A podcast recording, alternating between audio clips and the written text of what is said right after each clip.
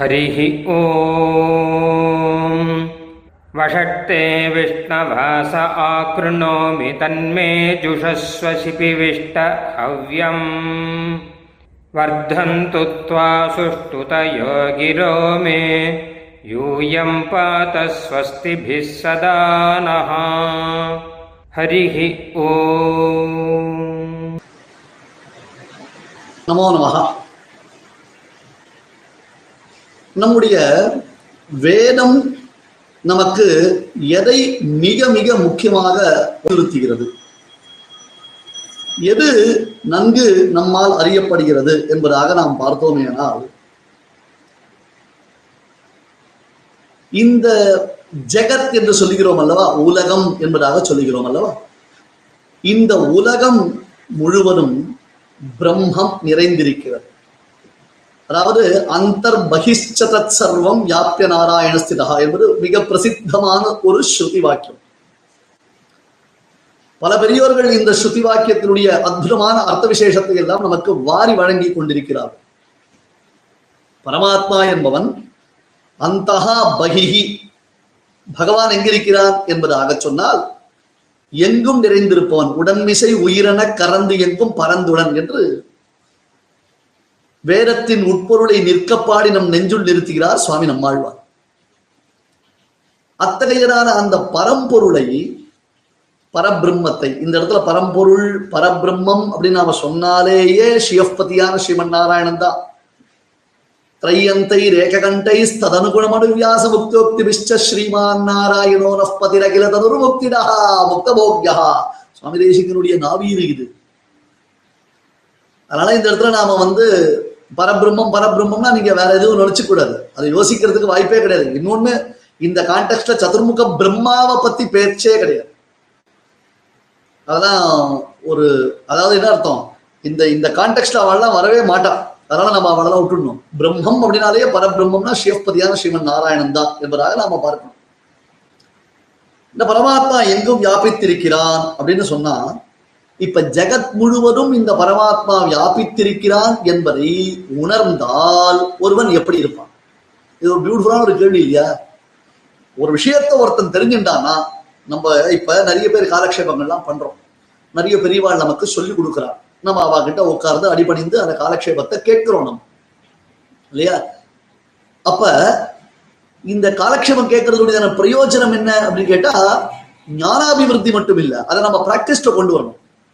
இப்ப ரகசியத்திரேசாரம்னு ஒரு கிரந்தம் எடுத்துப்போமே, அந்த ரகசியத்திரேசாரத்துல சுவாமி தேசிகன் என்ன பண்றாரு, சாஸ்திரிய நியமனாதிகாரம், உத்தர கிருத்தியாதிகாரம் அப்படின்னு பல விஷயங்களை சொல்றோம். அதாவது ஒரு பிரபத்திக்கு முன்னாடி எப்படி இருந்தோம், பிரபத்திக்கு அப்புறம் நாம எப்படி இருக்கணும், சாஸ்திர மரியாதைக்கு உட்பட்டு நாம எப்படி இருக்கணும், சாஸ்திர மரியாதையை மீறினா நமக்கு என்ன ஏற்படும், அப்புறம் பிரபத்தியினுடையதான பிரபாவம் எத்தகையது, பிரபாவ வியவஸ்தைனா என்ன, பிரபாவ ரட்சைனா, இதெல்லாம் காலக்ஷேபம் ரெகுலரா ஒரு ஆச்சார இடத்துல பண்றவாளுக்கு இந்த விஷயங்கள்லாம் புரியும். சோ இது சொல்றவங்களுடைய உத்தேசம் என்ன? பெருமந்திரம் துவயம் சரவஷ்டோகம் அந்த மூணுத்துடைய அர்த்தம் மட்டும் சொல்லிட்டு போனா போறாதா? இது எதுக்காக சுவாமி தேசிகன் சொல்றாரு அப்படின்னு கேட்டா, சுவாமி இதை சொல்லணும், இதை சொன்னா தான் பிராக்டிகல்ல கொண்டு வர முடியும். பிராக்டிகல் தியரி அந்த பிராக்டிகல் சொல்றோம் இல்லையா? அந்த மாதிரி இப்ப வேதத்துடைய விஷயங்களை தெரிஞ்சுக்கிறது சாஸ்திரம் தான். அந்த சாஸ்திரத்துடைய விஷயங்களை எதுக்கு நாம தெரிஞ்சுக்கணும் அப்படின்னு கேட்டா, தெரிஞ்சுட்டோம்னா நமக்கு அது பிராக்டிஸ்டோ கொண்டு வரதுக்கு நாம முயற்சி பண்ணணும். அதுக்கு ஆச்சாரியுடைய அனுகிரகம், எம்பெருமானுடைய கடாட்சம் இது வேணும்.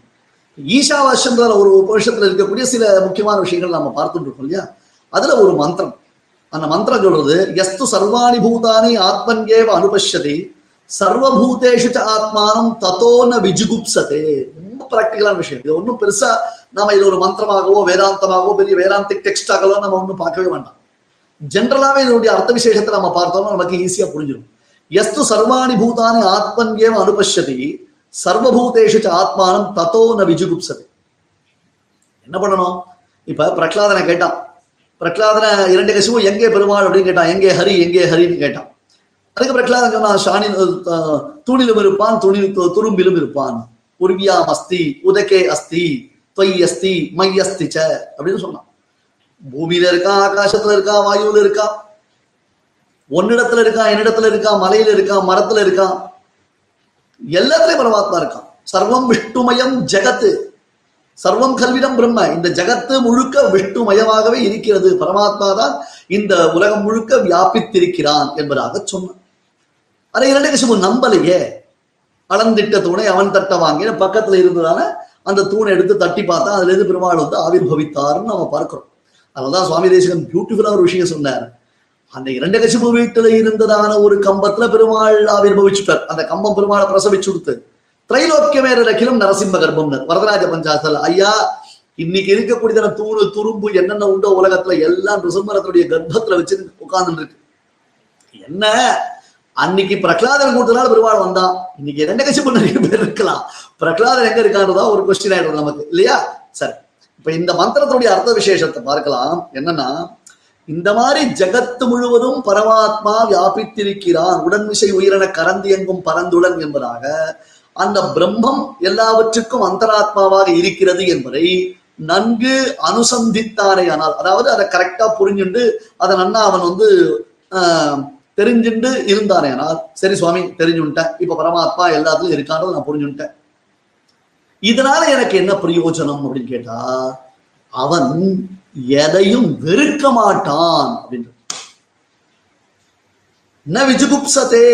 இதான் இந்த மந்திரத்துடைய முக்கியமான ஒரு கண்டென்ட்.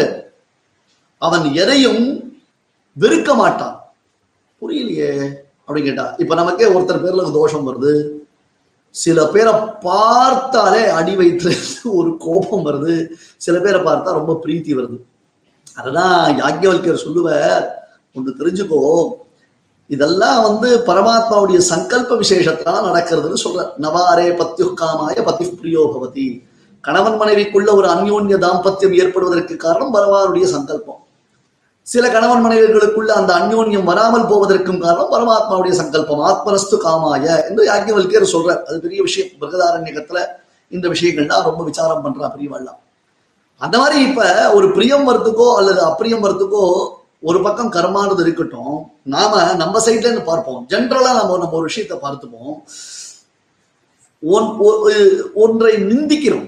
இப்ப தேசிகன் என்ன பண்ற, ரொம்ப முக்கியமான ஒரு விஷயம் சொல்றாரு, பாகவர விசாரப்படாதீங்கன்ற. எவ்வளவு பெரிய முக்கியமான விஷயம். பிரபாவ ரட்சே பிரபாவ விவஸ்தையில வரச்சே இங்க பாரு, சில பாகவதாள்கிட்ட ஞானம் குறைச்சலா இருக்கலாம், சில பேர்கிட்ட வந்து ஒரு சபல புத்தினால, அதாவது அவளுடையதான ஒரு பிராரப்தத்தினால சில காமக்ரோத வசப்படலாம், நாம அதை பத்தி தோஷம் சொல்லக்கூடாதுன்ற.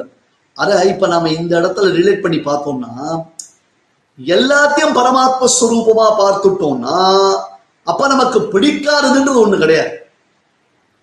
இந்த மந்திரம் நமக்கு என்ன சொல்ல வருதுன்னு நீங்க புரிஞ்சுட்டேடா. சரி, எல்லாத்தையும் நாம பரமாத்ம வஸ்துன்னு பார்த்துட்டோம்னா அப்ப ஒன்றை வெறுப்போமோ? ஏன்னா இப்ப பகவானை நேசிப்பதற்காகத்தான் நம்மை தயார் செய்து கொண்டிருக்கிறது இது உபனிஷத்து. பகவானை எப்படி நேசிக்கிறது, பகவானை எப்படி அடையிறது என்பதாக அந்த விஷயத்தை நமக்கு சொல்லுவதற்கு வந்ததுதான் Upanishad.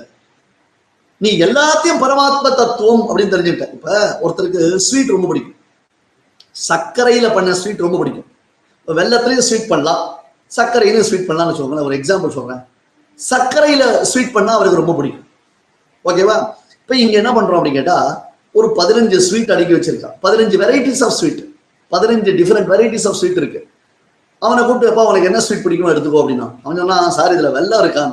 No no no, these are all sugar sweets, இதுல எல்லாமே சுகர் ஸ்வீட் தான் இருக்கு அப்படின்னு. அந்த பதினஞ்சு டைப்ஸ் ஆஃப் ஸ்வீட்ல ஏதாவது ஒண்ணு அவன் வாண்டான்னு சொல்லுவானா? ஏன்? அவனுக்கு ரொம்ப பிடிச்சதான சர்க்கரையினாலேயே அந்த பக்ஷணம் பண்ணப்பட்டிருக்குன்னு சொன்னா அப்ப அவன் என்ன பண்ணுவான்? அந்த பக்ஷணம் எல்லாத்தையும் விரும்புவான், எல்லாத்தையும் விரும்புவான். வேற அவனுக்கு பிடிக்காத ஒரு ஐட்டம், அந்த பக்ஷணம் வேற விதமா பண்ணப்பட்டதுன்னா அவன் விரும்ப மாட்டான்.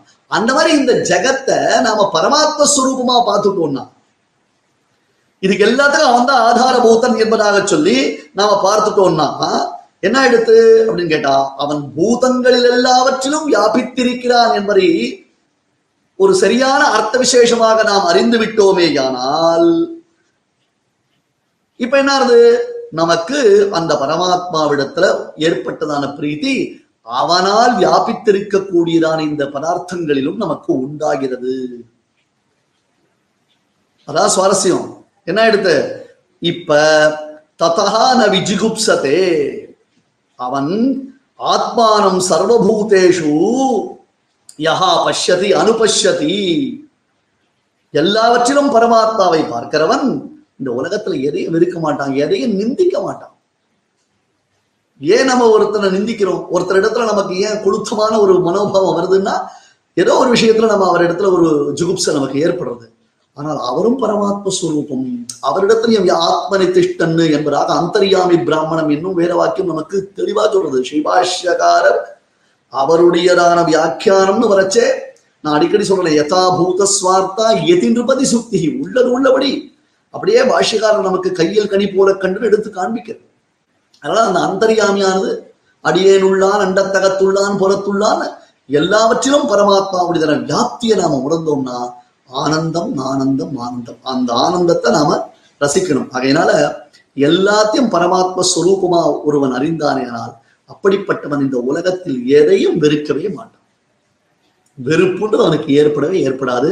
இது ரொம்ப அழகான விஷயம், அதை நாம ரசிச்சு அனுபவிக்கணும்னு பிரார்த்திச்சுக்கிறேன். ஹரிஹி ஓம். பிரம்ம ப்ரவாதிஷ்ம தன்னோ மகாசீத். ஓம் சாந்தி சாந்தி சாந்தி. ஹரிஹி ஓம். நாங்கள் வேதத்தை ஓதுகிறோம், வேதம் எங்களை கைவிடாமல் காப்பாற்றட்டும். ஸ்ரீமதே ராமானுஜாய நமஹ.